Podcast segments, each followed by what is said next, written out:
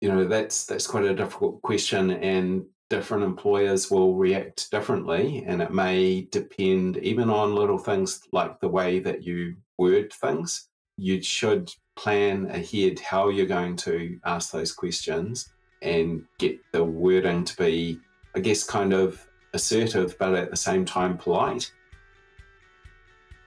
Welcome to another episode of the Mapscaping Podcast. My name is Daniel, and this is a podcast for the geospatial community. My guest on the show today is Nathan Heazlewood, and he is the business consulting lead at Eagle Technology. So, Eagle Technology is a geospatial consulting company based in New Zealand. And today on the podcast, we're going to be talking about hiring and being hired for geospatial jobs. Just before we get into the episode today, I want to say a big thank you to my sponsor, Regrid. So, Regrid is formerly known as LandGrid, and they are one of the leading providers of land parcel and location context data for the US. Okay, so, so to give you an idea of how much data this is, they have 150 plus million parcels. They cover about 99% of the US population. The data set consists of 120 plus attributes for, for the parcel data, and they have 155 million footprints. So th- this is a big data set, and there's a lot of different ways that you can get access to it. They have a self-serve portal, they have a tile server, they have an API that you can call, and they also offer a free trial. So you can download up to 50,000 rows of parcel data for free. Just go along to regrid.com slash plans and yeah, you can try it out for yourself. See if it's something that you're interested in. So, if you want to understand how US land is subdivided, owned, used, inhabited, and networked into economies and ecologies, regrid.com would be a great place to start. I'll put a link to that in the show notes. Hi, Nathan. Welcome to the podcast. It's a, it's a real pleasure to be talking with another New Zealander, so uh, I'm really looking forward to this. Before we get started today, would you mind just sort of briefly introducing yourself to the audience? Perhaps explaining where you are now in your geospatial career and, and how you got there. And this is hopefully going to sort of set the stage for what we're going to be talking about today. And, and that is an article that you published on LinkedIn a while ago, and it was titled Top Tips for Writing a, a GIS CV. So maybe we could start off a little bit about where you are at your career now and how you got there, and perhaps move into the premise behind this article and some of the advice that, that you gave in that article. Thank you, Daniel. Okay, so uh, I currently lead a couple of GIS teams at Eagle Technology, which is based in here in Auckland. And part of my role at Eagle is to hire new personnel. I started in the geospatial industry in about 1993, and I've worked for many different organisations, including national mapping agencies, data capture companies, software vendor companies, and some interesting roles that I've had. I worked for 10 years for the British Ministry of Defence and in another role, an interesting job that I had was being a navigator flying planes for an aerial photography company. In my current role, I manage a team of GIS consultants that are doing a wide variety of GIS jobs across many sectors of the industry. In the past couple of years, I've hired probably around about 20 different personnel at various levels of experience and that's primarily due, due to a lot of growth that we've had in our company. A few years ago, we are probably at about 100 personnel, but that's uh, we're nearing 150 personnel at the company at the moment. In addition to those things, I've also been involved with a group that we have here in New Zealand called the Emerging Spatial Professionals, which is a group which seeks to help recent graduates and students to take their first steps in the geospatial industry. So that's that's a bit about me. Thank you very much for, for the background. I think that really sort of sets the stage there. Why did you feel it was necessary to write the this top tips for, for writing a, a GIS CV? Was there something missing out there? Were you seeing a bunch of common mistakes? Why did you do that?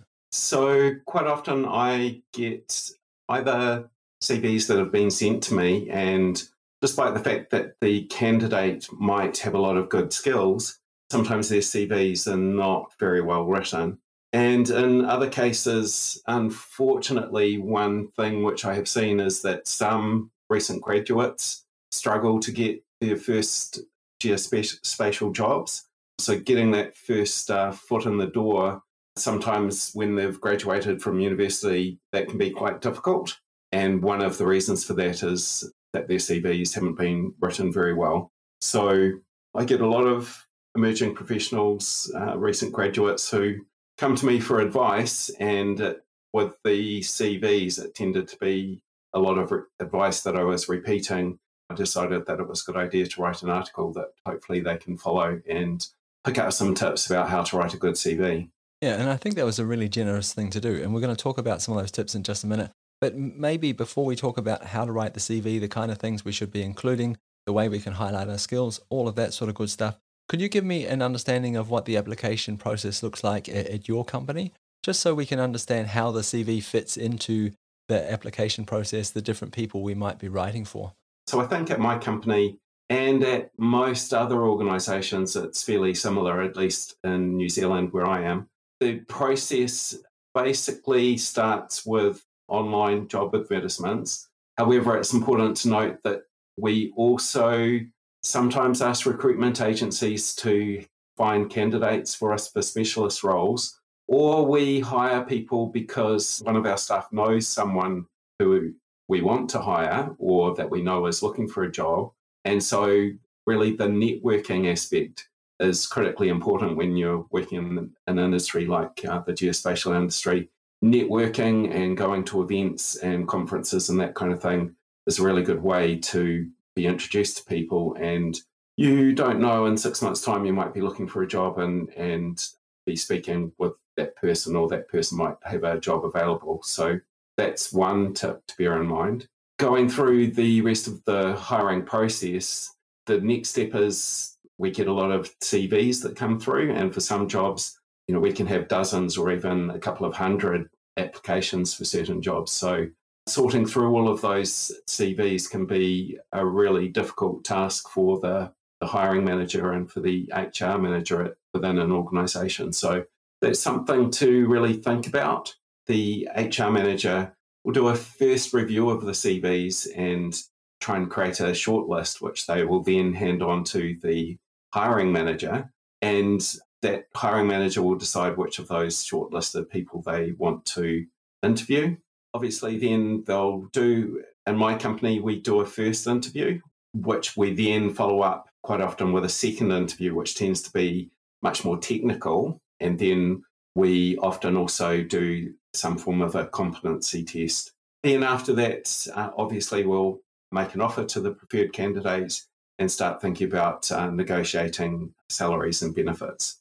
If we think about that HR person who perhaps doesn't necessarily have a really good technical understanding of GIS, geospatial, how important are keywords in that, that first section of our CV? What should we be thinking about there? So it's it's uh, you're right, Daniel. It's absolutely essential that you're using the keywords that that HR person is probably looking for right up front at the start of your CV. And some other important things to think about with that is that the keywords that a particular organization is looking for, they're going to vary from organization to organization. So, an example of that is the perennial debate that we have in the geospatial industry about, you know, even what we call ourselves. Are we GIS professionals or are we geospatial professionals or are we geomatics or location intelligence and so on? It's really important that you look at the job advertisement and any other information that you can find and reflect back to the employer the terminology that they use. If their job ad talks about uh, looking for a, a GIS analyst, and in your CV you're talking about being a geospatial analyst, you know, go through and change the name all the way through your CV so it matches what the employer is looking for. You know, that's that's quite a basic high level example of this. Um, there's a lot of other things which that should apply for uh, to as well. So, you know, if you talk in, in your CV about having experienced data wrangling, but the job advertisement says something about data munging, then you know change the wording of your CV so it matches what's in the job advertisement. If that HR person has those types of words in their keyword list, of what they're looking for, then you really want to make sure that you're using those exact words because that HR person probably doesn't know that a lot of those words mean the same thing. If, for example, a job advertisement asks for skills in doing uh, ETLs, uh, extract, transform, and load, and you have in your CV something like you've got good experience um, building FME workbenches, that HR person isn't necessarily going to understand that quite often building FME workbenches is something that you do to create an ETL. So you really need to make sure that that terminology that you're using is likely to be those keywords that they're looking for. Is that the same for pieces of software, for example? And I think this is a classic where people are asking for particular skills in a certain set of software. And let's pretend for a second we don't have those skills. Let's say they're asking for skills with, with the, the Esri suite uh, of software, and we don't have those Esri skills.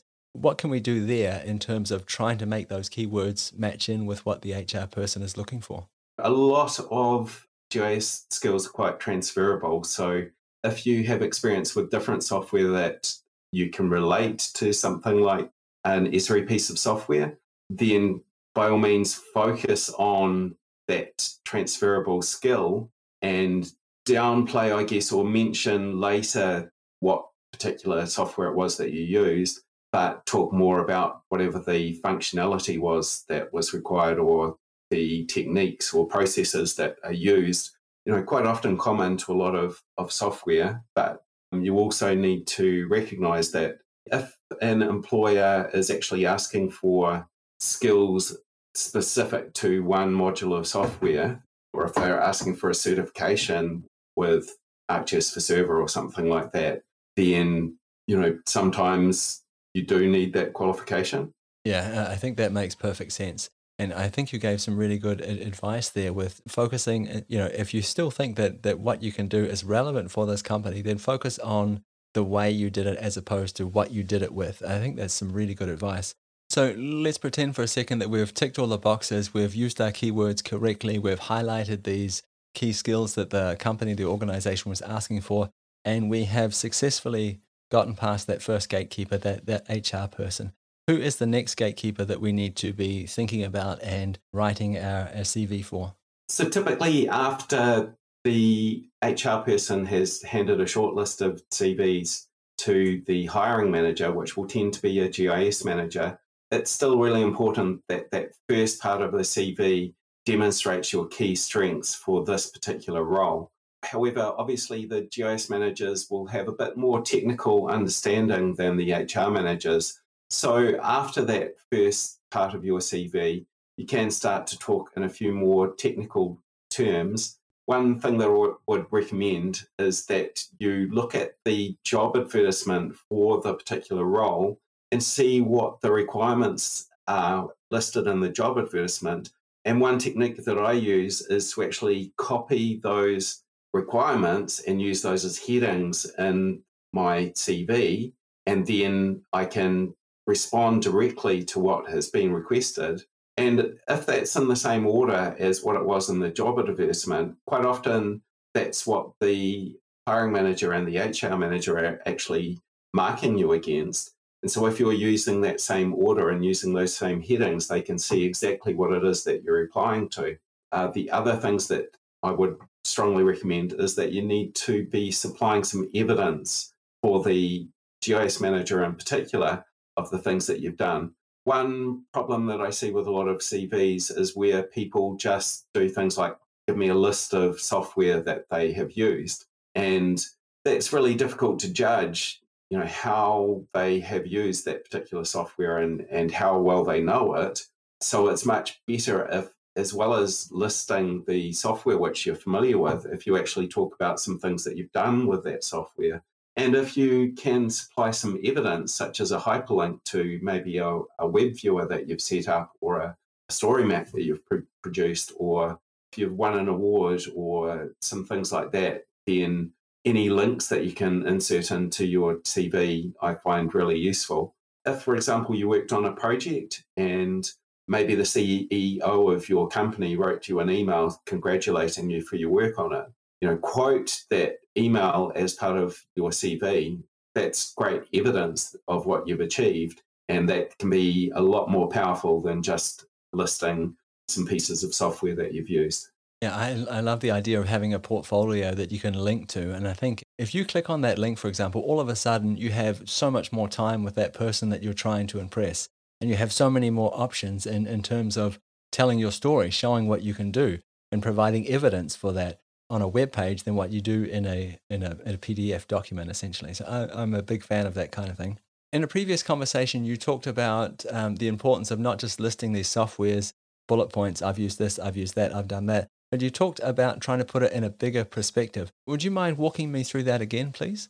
Expanding from just the software that you've used and explaining the types of projects that you've worked on and what that project was about. What you know, what data were you using? What was the purpose of the project, and what were the outcomes? So I know for some students, they kind of feel that they don't have that work experience to be able to include things like that um, with their first CV. But uh, you know, through your um, university work, uh, you will have done a lot of assignments or projects as part of your coursework, and it's absolutely fine to use some of those assignments to do the same thing to explain what the process was that you worked through, how you used the software tools, and what the findings were from the results of your study. Yeah, I think that puts things in a, in a context for people as well and helps them uh, understand things when they have a bit of a story around it. When you can show, well, this is why we started doing it, and this is what the process looked like, and, and this is where we ended up. And, and then maybe you could have a, a section about what worked, what didn't work. But I think all of that kind of stuff shows a, a, a much greater depth of understanding about the work that, that you've done in the past. Yes, absolutely. And that's how you can make yourself stand out from the crowd. Quite often, a lot of CVs that I see are just uh, lists of uh, software or lists lists of different projects that people have done. But just giving me a list of the names of projects, for example, doesn't mean anything to me as a as an employer. You need to explain a little bit about um, what it is that you're actually doing. Okay, so now we've talked about the HR person, we've talked about that GIS manager. What, what does the next step in the process look like for us, and, and how does a CV play a role in that? Sure. So the next next step in the process is undoubtedly to get invited for an interview, and there's a few things which are absolutely essential for preparing for an interview you need to find out as much as you can about the organization that you're going to have an interview with. And it is a very common first question that a lot of interviewers will ask you is what do you know about our team or what do you know about our company? And if you haven't even looked at their website and don't know their business, then that's that's a big red mark against you straight away. So do as much research as you can about the organization, look at their website, do a um, Google search on news articles about that organization, do a Google search on that organization's name and geospatial and see if there's any articles about what their geospatial team have done in the past. If you find out that three years ago they were working on a, an agriculture project and you know something about agriculture, then that's a potential thing that you can use in that interview. You know, you need to be able to expand on the things which are in your CV. That's probably the key things which they're going to be asking about. Why you are relevant to the things which they are looking for. So make sure that you review the job advertisement as part of your preparation. Another thing which I uh, strongly recommend with interviews is take a notebook and have some notes in it about the things that you want to talk about quite often when people are in interviews, they get nervous and they may have prepared really well before the interview, but they forget a lot of things that they wanted to say. So if you have a notebook in front of you and have some of the key strengths that you wanted to mention, then that might just give you a little prompt if you get a question that you can use some of that evidence for. Another recommendation that I have with interviews, particularly for students and recent graduates, is to practice the interview before you actually have it. So if you have somebody that you can talk to, like a friend of the family or a neighbor or somebody like that, that is willing to take you through a practice interview, that's actually really good preparation for the proper interview. The more that you do something before it's actually the real thing, the better prepared you'll be for it. And if you know someone and if they can sit down with you and, and take you through and practice an interview, then you know you'll be able to identify what you're good at in the interview. And if that person interviewing you asks some of those curly questions and you actually have to think about how you're going to reply to it, then when it comes to the real interview, you'll be much better prepared and you'll also go into the interview much more confident. So we've got to the interview stage now, and this is, uh, I guess we can safely assume that if we've got this far, then we've ticked a lot of these boxes. We've said we've had those skills that you were asking for, and we've been able to explain them in such a way that people can read and understand and sort of get a feeling for where we are in our journey, how much depth of understanding, the kinds of projects, the kinds of work we've done before. But when you're sitting on the other side of the table, when you're doing the interviewing, but what is it that you are looking for apart from from those kind of that, that list of skills that you've you already know these people have? What else are you looking for? One thing that's really important with all of this is that the geospatial industry is really broad and there are a lot of different types of roles that we have in the industry everything from you know being a cartographer to being a developer to being a business analyst being a project manager that really does depend on which of those types of roles I'm interviewing for. So, for example, a project manager or a business analyst, I really need somebody who's good at communicating, good at facilitating meetings, and good at speaking. However, for a developer, those skills are not quite as important. We have some developers, English isn't their first language, for, for example. So, you know, that can vary between all of those different types of roles. But the things which I look for in those those interviews is I take items from the CV and just explore them a bit further and prod people to give me some more detail about what they actually did. And quite often I'm testing whether what they actually said in their CV is completely true and wanting them to demonstrate that they actually, if they talk about having skills with some particular software or a particular process or some particular data sets, then I'll just um, ask them to expand on those things a bit. And quite often I can test whether just how deep their knowledge of those things is. So earlier in the conversation, you talked about doing research on the company, the organization where we're applying for this job. Does that go the other way as well? So obviously, when we get to the interview stage, you've seen the the CV, you've read the cover letter. If there's been a portfolio of work, you, you've looked at that as well. Beyond that, do you do research on the the people applying? Do you uh, search for for their names on Google and see what comes up? Do you go to their social media profiles, that kind of thing?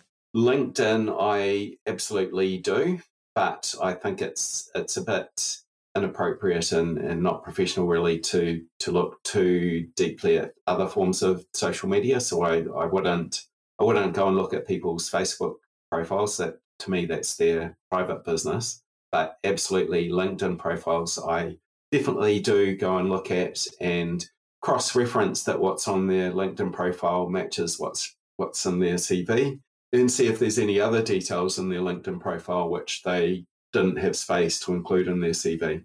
Some of the other things with uh, LinkedIn is that, again, coming back to the networking point, quite often with the connections that people have in LinkedIn, if we share a contact and I maybe I'm on friendly terms with that contact and maybe someone I know has worked in an organization with the, the person that's applying for the job. If I'm interested in that applicant, then I will contact my friend and say, hey, I'm thinking about hiring this person. Looks like you worked in the same organization a few years ago. Do you know them and can you tell me something about them? In that respect, I will absolutely be doing some additional research, but very much from the, a professional perspective, not from prying into people's private lives. Thanks for sharing that with us. I really appreciate those insights. I think you talked about like a, a practical examination at some stage during this application process. Where is that uh, with regards to the, the interview? As I said, there's a lot of different roles in the geospatial industry. So the a competency test will vary from role to role. Sometimes we just get one of our senior technical personnel to run through a set of questions, technical questions with an applicant, which is a little bit different to a job interview. Other times we'll actually set them a small test, or sometimes we will, for development roles, for example, we'll actually give them a very short piece of coding to do or something like that, something that they should be able to achieve within an hour or two, and then see the results at the end of that time. One interesting thing which I have done when I've been hiring project managers uh, was actually to pretend to have a, a project uh, that we were setting up and and getting them to write a, a, statement of work, a contract to initiate the the project. And I pretended to be one of our clients and was sending emails to several project management candidates, basically sending them the requirements of uh, this particular project, but an email form, which is quite often the type of communication that we get. And I gave them a template of a statement of work contract that I wanted them to complete. And in the emails, there were sort of hidden risks and hidden things which, if they didn't think about, they would um, give me the wrong responses in the in this document. And that was a really good uh, way of testing quite a few things in a short space of time. It tested how good their written communication was. It tested their project management knowledge uh, when I was sort of hiding some risky things in the types of emails that I was sending to them. And that really was a very good test of their project management skills. Some examples of the sorts of things which I did with that was gave them a set of estimates for implementing some software but put in those estimates that it was just for one environment. And then in a different email, mentioned that the software had to be implemented in development test and production environments. So I was checking whether they would realize that they needed to triple the estimate for that particular piece of work, which is a common situation. And, and if you're not clued up on GIS project management, then that's the type of mistake that you can make. And so, um, you know, that was a really good way of testing some of the applicants that we had. Another example, which I quite often use, which is similar but more for technical roles, is that I, explain a problem to a technical person and then ask them, how would you go about solving this problem? What is the process that you would use? And you know, I'm expecting them to say things like, well, uh, first, I would um, list the requirements and then analyze each of the requirements, and then I'd work out which data sets it is that I need to be using and research the best data sets if, if that wasn't specified. And then I'd work out which pieces of software I needed to use and which functions within that software was going to give the correct results. And then I'd think about how I wanted to test the outcomes of the process to make sure that it's correct. So, you know, that type of um, approach where you're giving people enough information to get started with how to explain something, but then asking them to explain their approach, you know, that's a really powerful way of very quickly estimating people's skills, which can be a lot more effective than something like a written test. So that makes a lot of sense to me that this idea that, you know, you you read about the work, you have them explain the work that they're doing, and then there's some kind of test, like a in this situation, what would you do? So uh, I appreciate you again for, for sharing that with us. I hope that that helps some people and gives them some ideas of the things that they might uh, expect when they're applying for jobs. And perhaps if they're on the other side of the table, some things they could do if they were looking to, to test people and figure out who was going to be the best candidate. Earlier on in the conversation, you suggested that, you know, before we go to interviews, that we could do these practice interviews. Do you have any suggestions of how we could practice these kinds of tests that you're talking about now? With these particular types of questions, you need someone who knows something about GIS so that they're asking the right types of technical questions. But you know, reach out to some of your friends and get them to practice an interview with them and ask them to ask some of these types of questions where if it's something relevant to this particular industry sector that you want to move into, maybe it's a um, geospatial job which is to do with agriculture, for example. Get somebody to come up with a scenario of saying, right, we have a client that wants to work out how much uh, fertilizer they need to spread on some paddocks, and the paddocks have got different soil types and different slopes and things like that. Walk me through the process of how you would do that. And you know, that's a reasonably easy scenario to come up with. and um, it's quite a good test. Or another really good idea for this type of thing is to think about something that is current in the news media. So, you know, maybe you could ask some questions about the approach to the COVID pandemic and some things to do with, you know, how would you set up some GIS analysis to measure the success of the vaccinations across um, different areas or something like that. Or in Auckland at the moment, there's a lot of interest in uh, setting up a new port, which is, you know, that's going to be a multi billion dollar project. So, you know, and there's multiple sites where that port could go. So, you know, really simple question is if you had to do analysis to choose which location to put the new port, what criteria and what process would you use to evaluate where that port should go? You have to think about these things. It's it's not something that you can just rattle off the top of your head, but it gives a really good indication of how well people understand geospatial technology without it being sort of a yes no or, or multi choice type questions. And you know, in the real world, these are the types of questions which um, we're using geospatial technology to answer. So let's say I made it all the way through this process, and let's say it was, you know, there was an offer on the table. Early in the conversation, you you talked about the negotiation side of things.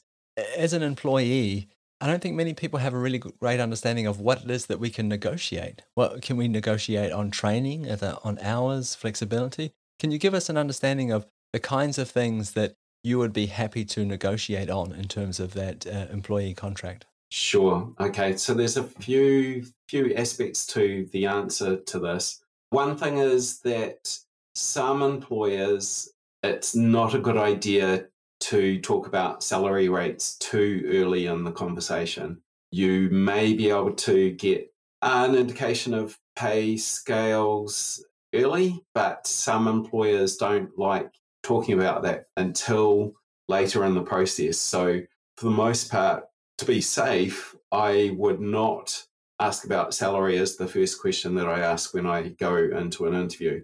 I personally would wait until I've been offered the job and then start talking about salary rates. That being said, other types of benefits, such as training, you can absolutely ask that as part of the interview. Ask if their personnel often get sent on training courses ask if they have training plans. A lot of organizations do have those, and, and really they should have. Then it's a reasonable question to ask, you know, are there any other benefits to working for the organization apart from the salary? And whether those uh, benefits are things like uh, car parking or something like that, uh, you know, those are worth understanding for a lot of jobs. So, j- just to be clear, these are questions that we can ask at the interview stage of the process. But when we get to the negotiation side uh, of the process, is that uh, where there's an offer on the table? Are we asking the same kinds of questions again? Or is there a whole new thing, a, bunch of new things that, that we can ask in, in terms of our negotiation? Once there's an offer on the table, then you can uh, negotiate around the, the salary. But if you haven't covered the other benefits at the same time, then I certainly would be asking what those additional benefits are at that point in time as well. So, whether there is any uh, healthcare support, for example, or retirement funding, all of those types of questions, you know, um, it is important that you understand the whole package and not just the salary rate, because for a lot of um, jobs, those additional benefits can be very enticing and it's not necessarily the salary rate. If you just get a salary and don't get any other benefits, then quite often you're actually worse off than a lower salary with more benefits. So, if I'm sitting at the negotiating table with you and I start negotiating around some of these things and asking questions and, pushing back on, on perhaps benefits, or salary, or, or training, or, or whatever it is, do I come across as interested and engaged, or do I come across as being uh, entitled and greedy? You know, that's that's quite a difficult question, and different employers will react differently, and it may depend even on little things like the way that you word things. You should plan ahead how you're going to ask those questions and get the wording to be, I guess, kind of assertive, but at the same time polite And some other things that I would say about that is to not labor the point. So if if you, I think it's kind of okay to with salary, for example, to request something more once, but I wouldn't um, request more. And then if an employer either says no or meets you halfway, kind of thing, I wouldn't go back again and then try and try and get a little bit more than what they've offered too many times after that. So you know, don't make it difficult for the employer to increase what's been offered a little bit. Don't keep on going backwards and forwards, basically. In terms of things like training, it can be a good idea to have some ideas about training courses that you would like to do and to request them at the same time as you are having those negotiations. Some training courses, if they're expensive, you know, that's a great way to get some more training. And quite often, employers see the benefits to their organization of you doing more training. So, um, you know, you can quite often get quite a bit of budget towards training, and that tends to be a lot more acceptable to employers than than just uh, extra extra salary. And there can be other other things that you can request that point. So, for example, uh, maybe conference attend- attendances or something like that.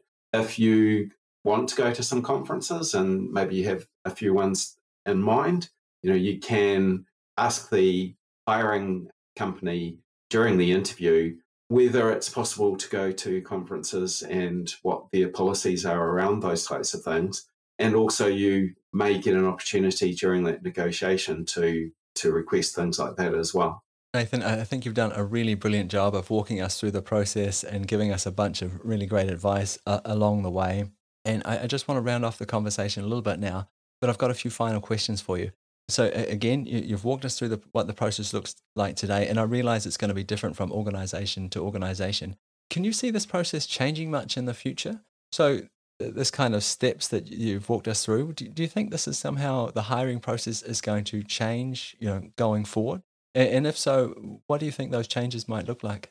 So I do think that there will be more automation of that shortlisting process. So the software that does that is becoming more common and so, as we mentioned at, at the start of the interview, you know, those keywords and matching the keywords to what's in the job advertisement is going to be more and more important.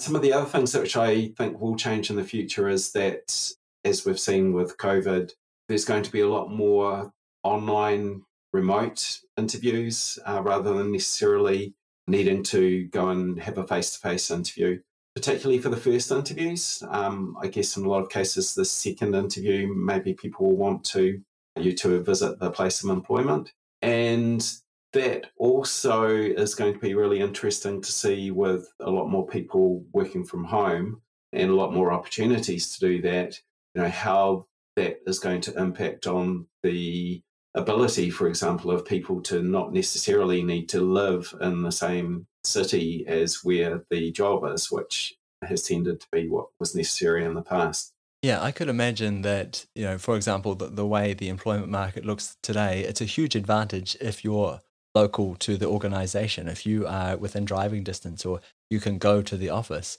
But it sounds like what you're saying, and definitely what we've seen here in Denmark during the, the COVID crisis, is that this is becoming less important. And I, I guess this means that for employers, that they have a much bigger pool of, of people to choose from. Yes, absolutely. We we actually have some some people who are working for us on contracts um, offshore at the moment, and I certainly see that trend continuing. Well, Nathan, again, I really want to thank you for your time today. I want to thank you for your insights, slowly but surely walking us through the process, what it looks like, giving tips and advice along the way. It's been an absolutely brilliant conversation. Thank you so much for that. Is there anywhere the listeners can go if they want to reach out to you or connect with you or, or maybe continue this conversation? The best way to do that is to contact me through LinkedIn. My name is uh, fairly distinctive, so I think there's only one other Nathan Heazlewood in the world that I've seen actually, and he lives in Australia, but so it's not that one.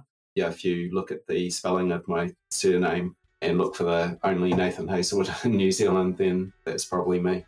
Thanks again, Nathan. I'll, I'll put a link to that in the show notes so it's easy for people to find.